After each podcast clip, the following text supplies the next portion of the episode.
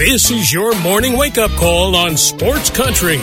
Grab a cup of coffee and hang with us every weekday morning for the latest news, sports, and other things going on around the world and in your backyard. Now, here's your host, Gene Gomes.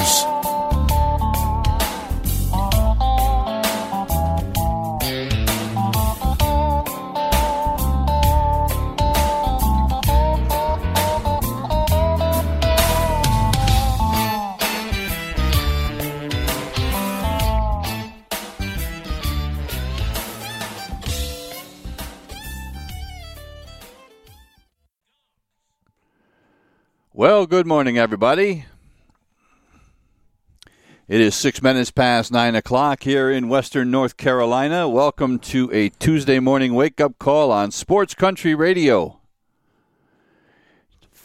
November fourteenth, twenty twenty-three. Week to go before Thanksgiving. Chilly morning here in the mountains, in the mid-thirties this morning, but, you know, it, it's to be expected. Um, I promise we have uh, sports to get to this morning. It was uh, uh, an interesting night of Monday Night Football, I guess.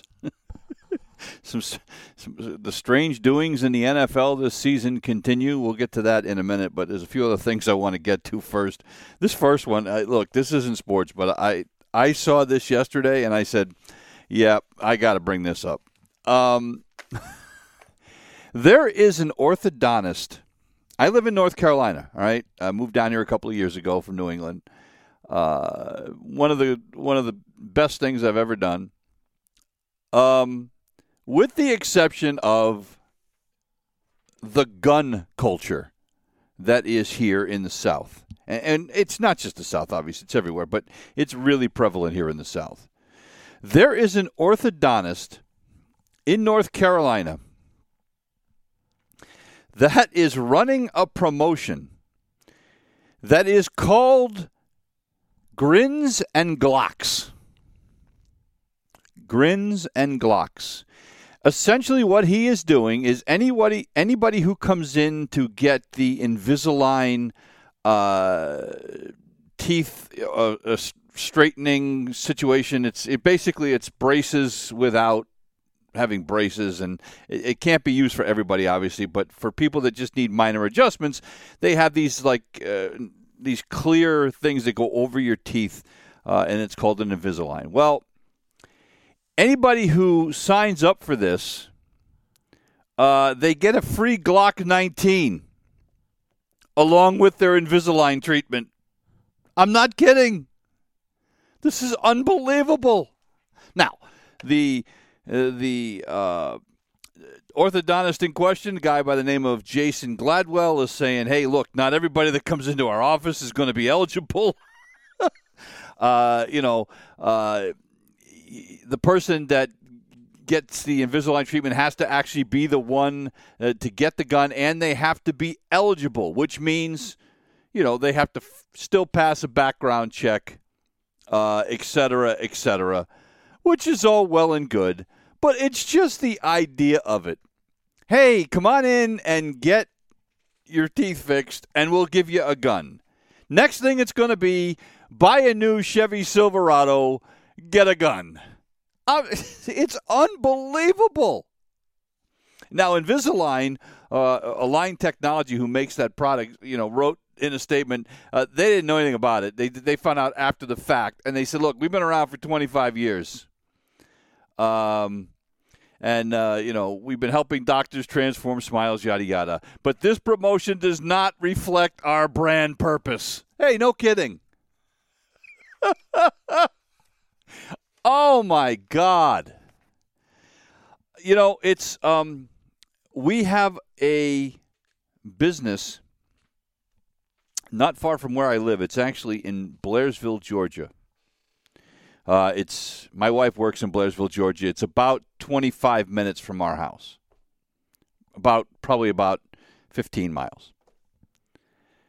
They have a business there, and they have huge billboards along the roads as you're heading into Blairsville from both directions, and it says, guns and drugs. That's the name of the business. It's a pharmacy that also sells guns, but their slogan is guns and drugs. Anybody who has visited me here and has seen those signs has laughed their rear ends off. My my stepson had, had me stop so he could take a picture of the billboard so he could take it back to Florida and show the people in Florida how nuts the people in North Carolina and Georgia are. And that's saying something. But that, guns and drugs. Yeah, buddy. So now you can go get uh, some orthodontic work, get a Glock. It's on the news last night, by the way. Did you see the the violent crime in Washington, D C, and the the carjackings and car thefts in Washington, D C? The numbers are up ninety-eight percent this year. But we need more guns. God, we need more guns. Especially people that are getting their teeth fixed. They definitely need guns. It's just idiocy. You know, and it's, you know, and I, it, it's this, it's, you know, it's my Second Amendment rights. You know, hey, again, and I'll say this till the cows come home. The idea behind the Second Amendment when it was written by our founding fathers has been perverted into twenty, you know, into twenty twenty-three. I am not against guns. Please don't misunderstand me. I'm not saying nobody should own a gun. But there, there used to be more restrictions on guns. Nobody needs a semi-automatic anything unless you're law enforcement. When this, you know, I'll, I've said this before and I'll continue to say it. When this amendment was written to our Constitution, it was written because we had just come out of a war against Great Britain and there was great distrust of people in power. And when this amendment was written, it was about a militia. First of all, to, to have a, a militia, and people have taken that, that means, well, just the average American is now a member of the militia. But it was when the weapons were muzzle-loading muskets. It took you damn near thirty seconds to load the thing. It wasn't written based on today's technology.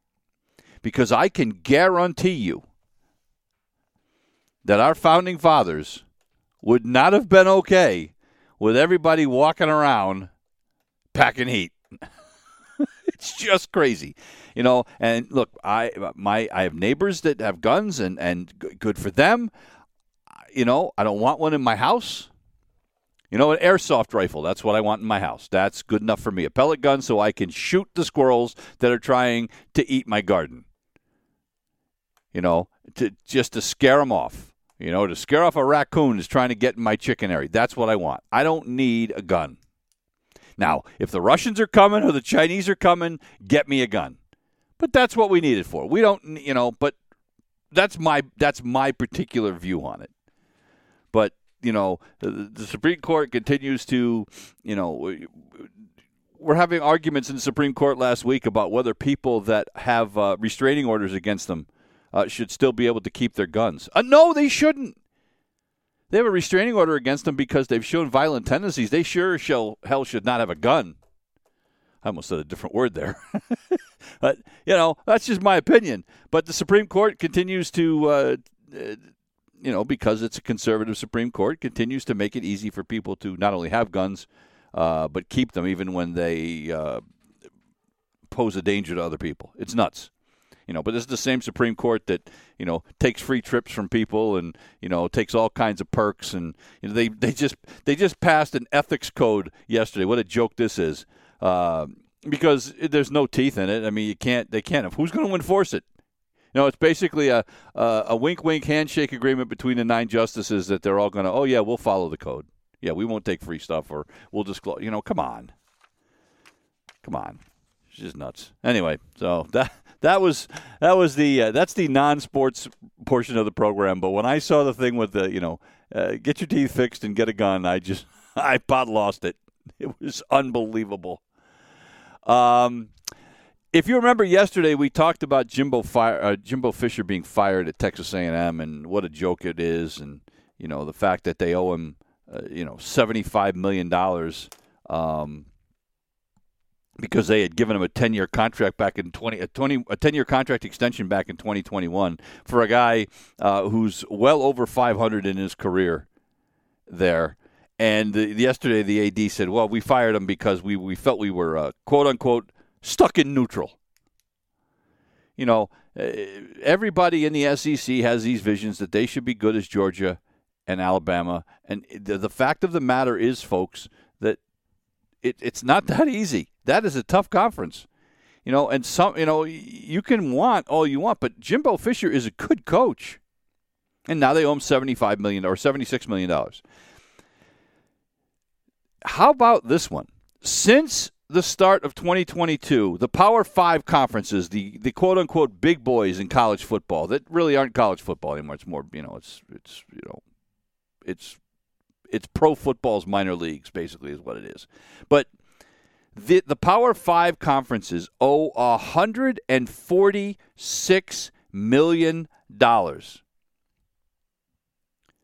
to football coaches that have been fired since the twenty twenty-two season. So in the last, basically the last calendar year, they are on the hook for one hundred forty-six million dollars. So seventy-six million dollars to Jimbo Fisher. But then Auburn owns their coach, like uh, their former coach, Brian Harsin, fifteen and a half.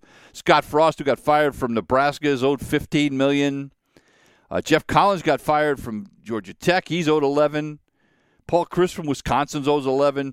Uh, Colorado owes their coach Herm Edwards, who got fired, is owed, owed like four and a half million.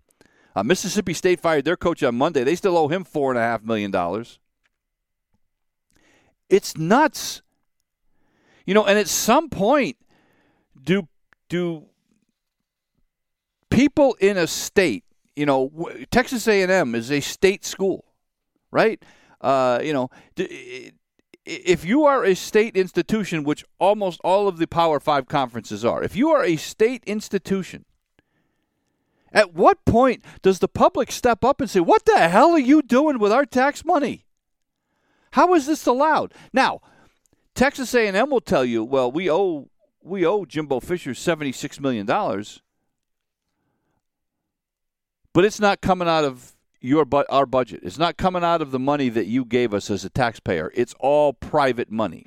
Every uh, big institution has a fundraising arm and a foundation, as it were. When I was at uh, uh, Central Connecticut State University, we had a foundation, and part of the f- the basketball coaches and football coaches' salaries came from the foundation. So it wasn't public money per se. It was money that was given to by donors to the university. Every big school has that. And so Texas A and M will tell you that seventy-six million dollars isn't your money, it's the money that we raised, so it's none of your business. And and that's fair. That's fair. However, as a taxpayer in Texas or in Mississippi or wherever these other coaches are from that got fired, don't the don't the people have a right to say, well, if you're doing this, what other kind of things are you doing in your university that's wasting my money? For you know, look at look at the University of Connecticut, where I lived for most of my life. The athletic department at the University of Connecticut is in debt up to their eyeballs. And it's because of mismanagement. There's no other way to put it. So at what point do the taxpayers say, all right, well, fine. You know, that's seventy-six, but let me look at your books. Where else are you wasting money? At some point, somebody's got to ask that question because it's just dumb. And by the way, the one hundred forty-six million dollars doesn't count uh, the money that uh, uh, Michigan State owes Mel Tucker, who got fired this year um, in the middle of a sexual misconduct investigation, and uh, Pat Fitzgerald, who got fired at Northwestern because of the hazing allegations. Um, you know, and they're both suing their schools to get the money that they're still owed on their contracts. And they're not going to get it all, but they'll get some of it. I'll, I bet you they'll get some of it. Um, But one hundred forty-six million dollars in a, in the last calendar year owed to coaches in college football that aren't getting paid. You know what? If you're a pro team, you do whatever you want. It's owned by a private individual or, you know, a private uh, collective. They can do whatever they want. But when you're talking about a state institution and taxpayer money and whether the money's coming out of a foundation or some of it's coming out of foundation, whatever it is, there it's legitimate to ask questions about, well, what else are you doing to waste my money? And by the way, that's seventy-six million dollars that's owed by Jimbo Fisher to, to Jimbo Fisher. It's unbelievable. That is so far beyond what any former fire co- fired coach has been owed. It's it, it's laughable. The previous record for a contract buyout at a public school was back in twenty twenty when uh, Guess Malzahn got was owed twenty-one point seven million dollars. Jimbo Fisher's owed over three times that. That's insane. But I think it's I think it's a legitimate question to ask. If if you are, uh, uh, you know, a taxpayer, you should say, our, my public institution should not be doing this. And with the money that is in college football, with the the uh, the media rights to these individual conferences, the money that they get from these bowl games and winning the national championship, the money is so great that this is only going to get worse because the pressure is so great to win. You could make a case that the pressure to win in college football and college basketball is tougher, is a higher standard than it is in the pros. I guarantee you, if Jimbo Fisher was coaching a pro team and had the overall record that he did coaching an N F L team, he'd still have a job. He would still have a job. Jimbo Fisher is forty-five and twenty-five at Texas A and M. He's twenty games over five hundred. He'd still have a job. I, I have a hard time seeing a scenario where a guy uh, would coach a team, be that far over five hundred, and not keep his job. So it's just nuts. Absolutely nuts. Uh, the other nutsy thing going on, of course, in college football right now is the whole thing with Michigan and Michigan against everybody. And, again, they broke the rules. But there is going to be a court hearing on Friday. A judge is going to hear arguments um, about a restraining order that Michigan has requested against the three-game suspension of their head coach, Jim Harbaugh. Now, Harbaugh's already served one game of that, and obviously they beat Penn State. They got Maryland this week. Look, I could coach that Michigan team against Maryland this week, and they would win the game. Okay, um, you know, I think the issue here is they want they want Jim Harbaugh on that sideline for that Ohio State game in two weeks. That's what they want. That's what this is about. This isn't about Maryland. This is about Ohio State, Michigan, because on the line for that is who is going to be either the number one or number two seed in the college football playoffs. Period. So Jim Harbaugh said he is actually planning on being at the uh, at the court hearing. He doesn't know if he's going to get a chance to talk about it, but he'd like to. You know, and uh, you know, he talked about the fact that you know the the you know, and I'm sure this is going to be brought up in the the case. The Big Ten didn't even call Michigan to to. Uh, to tell them first. It came out in social media before Michigan was even informed about it. You know, it's crazy. You know, why wouldn't, that should have been your first call, not to the media. So, and, you know, Harbaugh said, look, if if, if we don't get it, you know, Sh- Sharon Moore is going to continue to uh, to coach the team, and, you know, they're going to beat Maryland by a bunch, and, uh, you know, at the end of the day, as I've said, and this isn't against, I'm not slamming Michigan, I'm not slamming Jim Harbaugh, but at the end of the day, they broke the rules. You can make the case it's a dumb rule, um, but the fact that it, at the end of the day, you know, in college, basketball and in college football, in at the major Division I level, you are not supposed to be doing live scouting. You're supposed to be exchanging film or video, or, you know, in this case, you know, it's, you know, pretty much always digital. But you're supposed to be exchanging uh, film. And they, you know, systematically over the course of a few years, this one guy on the staff supposedly went out and was live scouting and stealing signs. And, you know, there's no, there's no, nothing against stealing signs, but it's the live scouting thing. And at the end of the day, whether Jim Harbaugh uh, sanctioned it or not, they broke the rules. So there has to be some punishment. You could make the case that uh, maybe, you know, they should have let the N C double A continue or finish their investigation first, but this was a rush to judgment by the Big Ten because the rest of the Big Ten wanted to try to find a way to take down Michigan because they are the big dog right now, because they are arguably the best team in college football. Um, so, you know, at the you know at the end of the day, this was just a chance for the Big Ten to try to throw a monkey wrench into the Michigan uh, works. It doesn't mean that Michigan should there shouldn't be punishment for Michigan and or Jim Harbaugh, but the way it was done is, uh, as the young people would say these days, a little sus.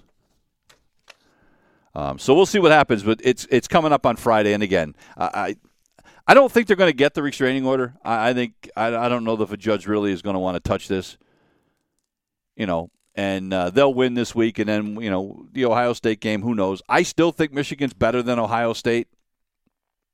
I think it should be a, a close game. Whether Jim Harbaugh will make the difference or not, I don't know. It was he was funny in his press conference yesterday. I watched it.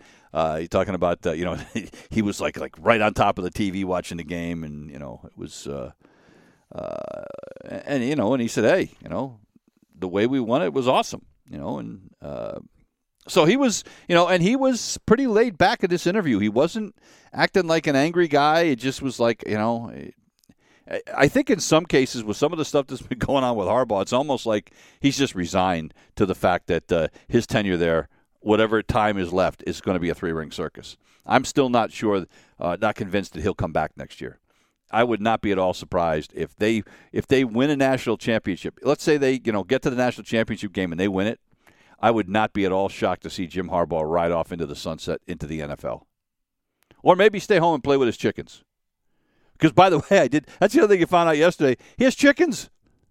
He bought his kids some chickens, I guess, for Easter um, uh, a few years ago. And now they've grown up and uh, they've uh, – uh, laying eggs, and he says he goes out in the yard and plays with them, and I have chickens, and so Jim Harbaugh and I, that's what Jim Harbaugh and I have in common. He loves chickens. So, anyway, uh, it is twenty-eight minutes past the hour. We're going to take a break. When we come back, we'll actually get to some uh, sports that happened last night. We'll talk about that Monday night game. What a wild one that was. Back in a minute. You're listening to The Wake Up Call on Sports Country. It is thirty-one minutes past the hour. Welcome back to The Wake Up Call here on a Tuesday morning. Uh, so um, I did not watch the first half of this game last night. Um, my wife was uh, uh, home last night, so we watched The Voice. Uh, so uh, uh, she's a uh, we're both big fans of the show, actually. So I I watched the second half of this game. Um, but then you know you watch the highlights and stuff later, and just look, the Buffalo Bills lost last night to the Denver Broncos, twenty-four to twenty-two, and you could say, oh man, you know. Uh, They got unlucky, you know, with a couple of things that happened, you know, on that final drive, yada, yada, yada. No, look, the Buffalo Bills are damn lucky that this was still a game. The Bills turned the ball over four times last night. Josh Allen with a couple of interceptions. James Cook couldn't hang on to the ball. James Cook fumbled the ball three times, lost two of them. The other one that he got back, it was late in the game in the fourth quarter. He had the ball knocked out of his hand. It bounced on the ground and literally bounced right back up to him. He caught it in the same stride and ended up gaining another thirty yards after picking up the fumble. It was unbelievable, but he was damn lucky that it wasn't a third lost fumble. But Josh Allen last night threw fifteen of twenty-six, one hundred seventy-seven yards, one touchdown, two interceptions. He has become, all of a sudden, a turnover machine. He's turned the ball over in all but two of their ten games this year. He has thrown an interception in six straight games. It's the worst stretch of his career. Um, you know, it's it, last night, you know, the entire Buffalo Bills team shot itself in the foot, in the collective foot. You know, and the the most egregious one was on the final play of the game, or the next to final play, it turned out, because Will Lutz comes out to try a forty-one-yard field goal to win the game. He missed it wide right, but wait a minute. Buffalo had twelve players on the field. It's not even anything you can argue. They had twelve men on the field. So Lutz gets another chance. He bangs it right down the middle from thirty-six now, and Buffalo loses the game. That is the kind of mistake that is inexcusable. And, look, Sean McDermott, the head coach, said, you know, look, we practice that every week. You can't make that mistake. Now, you could say that maybe the way, you know, maybe give Sean Mc, uh, Uh, maybe give the uh, B- the Denver Broncos some credit here in that the way that they handled the end of the game by not holding on to a timeout or spiking the football and stopping the clock. Sean... Um, The uh, the Broncos made the decision. I keep saying Sean McDermott. The Broncos made the decision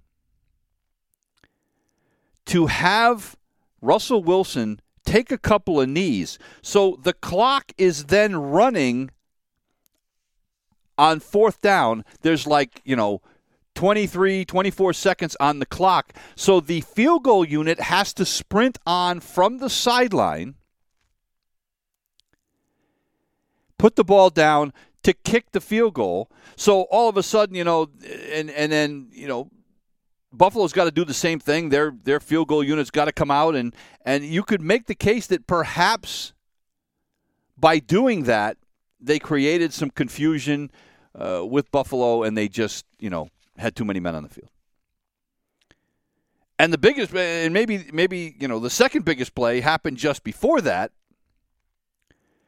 on a pass interference call. They had just sacked Russell Wilson, and they were coming again. And Wilson takes two steps back and launches a ball, lobs it down the middle of the field. It's underthrown because he's throwing off his back foot because he's about to get hammered again. So he underthrows the receiver. It's supposed to be going to Jerry Jeudy. He underthrows him, so Judy's got to come back for the ball. Well, Taron Johnson, the defensive back, clearly commits pass interference. This isn't even one where you can say, well, you know, the referee should have put the whistle in the pocket or the, kept the flag in the pocket, or, you know, that they shouldn't have done, you know, made the call. This was as blatant a pass interference call as you can possibly have. So instead of it now, you know, being fourth down and out of field goal range, they've got a first down at the Buffalo seventeen. And that's when the taking a knee thing started and, and led to the missed field goal. And now the Buffalo Bills are five and five. Five and five. They aren't winning the division. Not only are they not going to win the division, there's a chance they don't make the playoffs. That's, in, you know, it's entirely possible. They are behind the Miami Dolphins. Now, the Dolphins have trouble beating teams that are any good. But the problem for Buffalo is their schedule and the way they're playing right now. Now, they've got the Jets coming up this week. That should be a W, right? Okay. You could make that case, but you could also make the case that the New York Jets are better than the Denver Broncos, right? Uh, and you could make the case the New York Jets are better than the Patriots. And Buffalo lost to both those teams. They lost to the Patriots, who stink. They've now lost three out of their last four games, and those losses have been to Denver, New England, and Cincinnati. The Cincinnati one, you forgive, Cincinnati's a pretty good team, despite what happened this week. So they've got the Jets coming up. You figure, all right, you, we'll give them that one. But then they have to play at Philly, at Kansas City, and then home with Dallas, and then at the Chargers. Their next four games. So four of their next five games, three of them are on the road.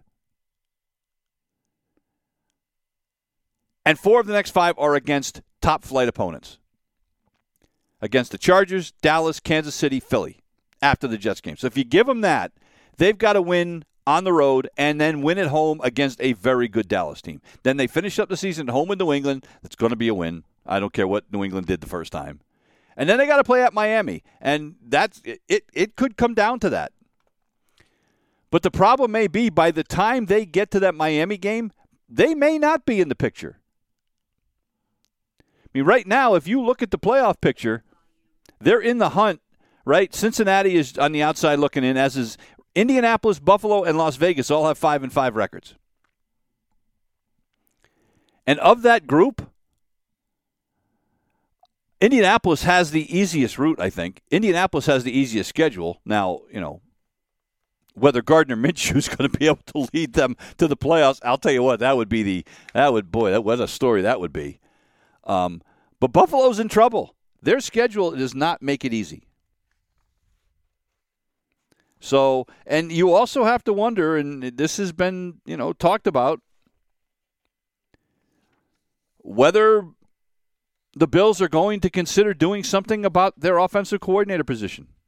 They have they have failed to score twenty-six or more points for six straight games. That's the worst stretch since Josh Allen was a rookie back in twenty eighteen. So something's not right here. Now, whether it's Josh Allen that's not right, whether it's Dorsey's play calling that's not right, or or whether the offensive line isn't getting it done. Although you could make the case that offensive line was pretty good last night because they opened up some big holes for their uh, their running backs. They ran the hell out of the ball last night. And thank God they did, because it kept them in the game. They they ran for one hundred ninety-two yards on Denver last night. Averaged seven and a half yards a pop. So, five and five for a team that a lot of people thought was a Super Bowl contender. They may not even make the playoffs. That is just crazy. Absolutely crazy. Uh, the Boston Celtics win last night. Uh, they were down at the half. They were down by as much as, I think, ten points in the second quarter. They came back to make it a game. It was a one-point game at the half. Uh, and then the Celtics roll in the second half. Uh, it was still a, it was a tight game. I mean, I shouldn't say they rolled in the second half. It was still a tight game uh, in the fourth quarter at one point. I think it was a three- or four-point game. But Celtics pulled away. Jason Tatum scored seventeen of his thirty-five points in the fourth. Uh, Jaylen Brown with twenty-two points. Uh, Porzingis had twenty-one. And uh, the Celtics move now to eight and two. Uh, look, this is, you know, we, we've saw them lose a couple of disappointing games. They did not shoot the ball well last night at all. Uh, Jaylen Brown was especially bad. He was seven for eighteen. He was two for nine from three. Um, they, you know, that was rough. I mean, thank God they made their free throws. Um, but that is a, you know, look, that's a good Knicks team. They had won three games in a row, so it was a big win for the Celtics last night. Celtics will play a huge game on Wednesday. They are at Philadelphia on Wednesday night.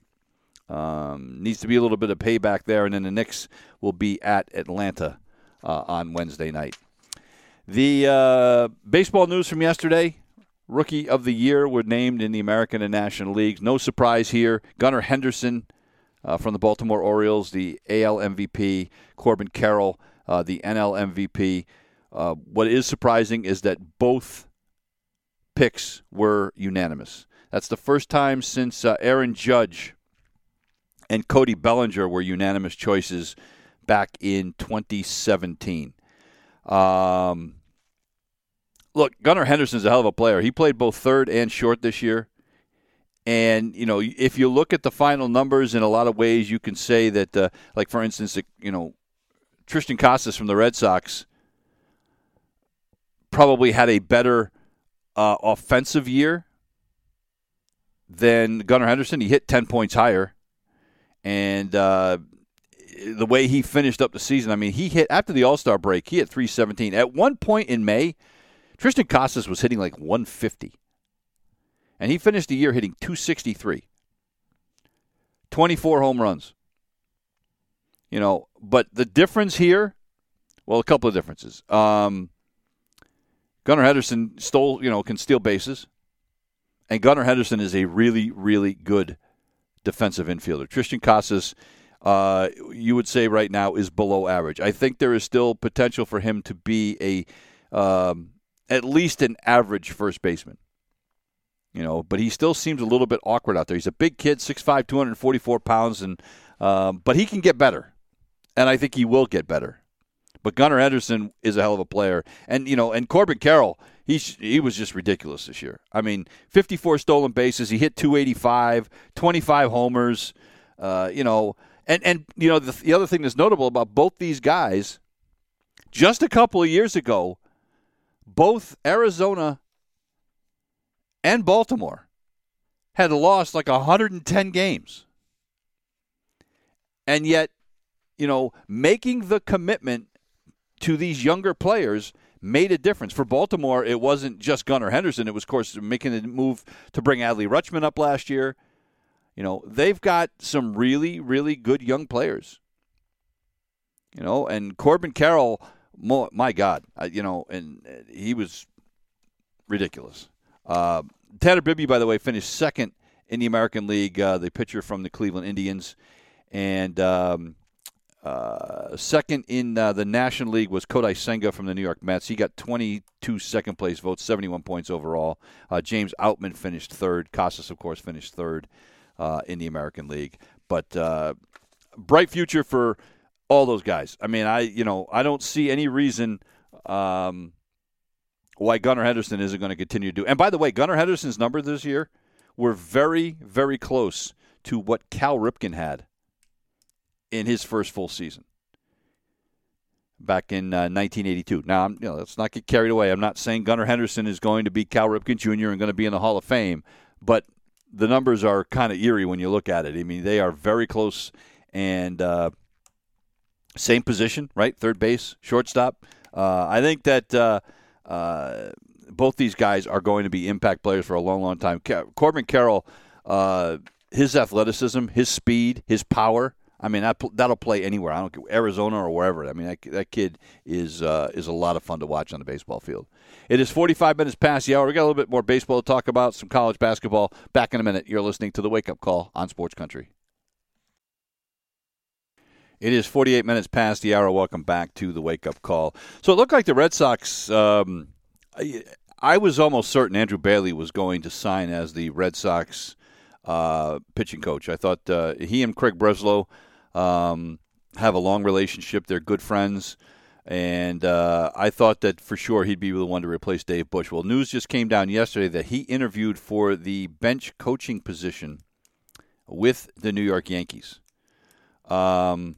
Of course, Carlos Mendoza, who was uh, Aaron Boone's bench coach, was hired as the manager of the New York Mets on Monday.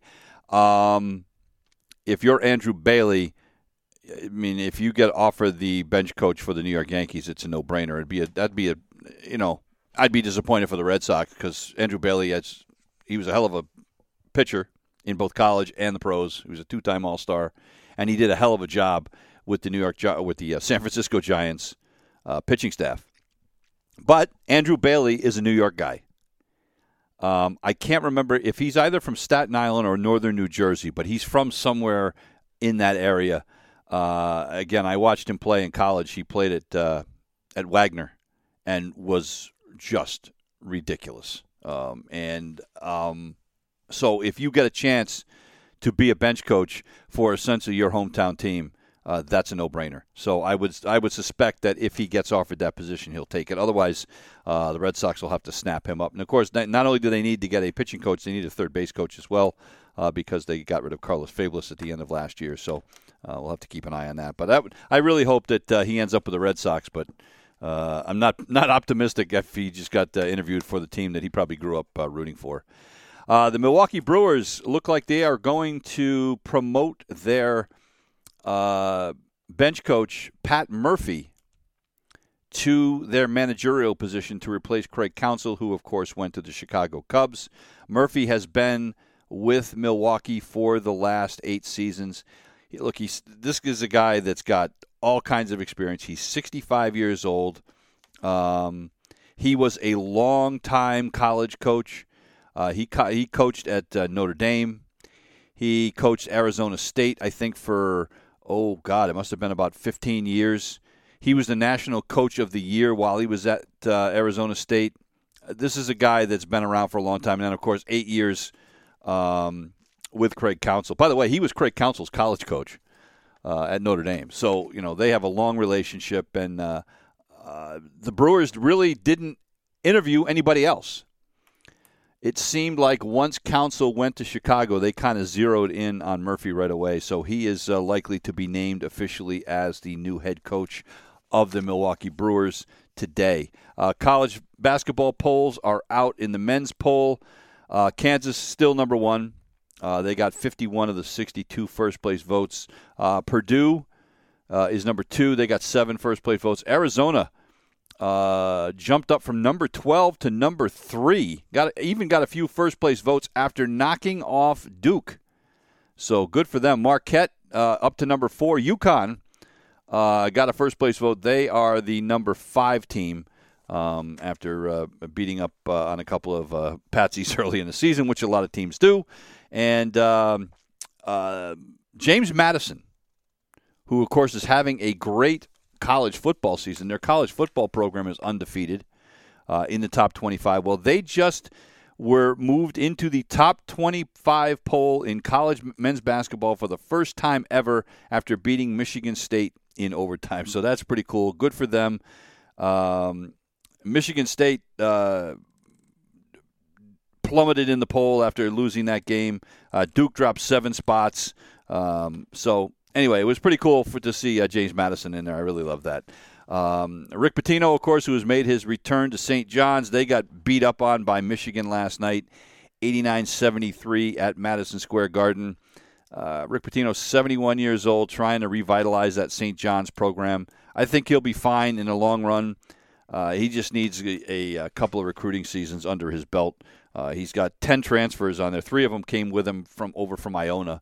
Um But that's just not going to be good enough to play on a, on a high level. So, uh, but I think they'll hold their own. They're probably a middle-of-the-pack kind of team um, in uh, the Big East, and they're going to get better. There's no question about that. Uh, and uh, Jared Grasso resigned as the head coach at Bryant University um, yesterday. Now, he had been on leave. Uh, he was under suspicion of uh, being involved in a hit-and-run Um, incident uh, in Rhode Island, and uh, it was uh, and and it wasn't like uh, that he he uh, hit a person. I think he he uh, he hit another car, and there was some damage. And they said he failed to stop. It was a misdemeanor charge, but he had been on administrative leave at Bryant, um, and uh, has since decided to resign. He actually posted it on Twitter yesterday. Uh, and he just said that his role as a father and a husband is, uh, you know, and trying to do a coach's lifestyle with three kids is uh, extremely difficult. And so he's decided to step away. Um, don't know whether he was encouraged to step away or not. Jared Grasso, by the way, was a great college player. He played at Quinnipiac, and uh, that's at the time I was at Central Connecticut and at Sacred Heart University. I got to see his entire college career. Young man could play. And he was a hell of a coach. He took over a program at Bryant that was hideous. Um, they were uh, the year before he took over. They were three and twenty-eight, playing in the Northeast Conference, which is not a good conference to begin with.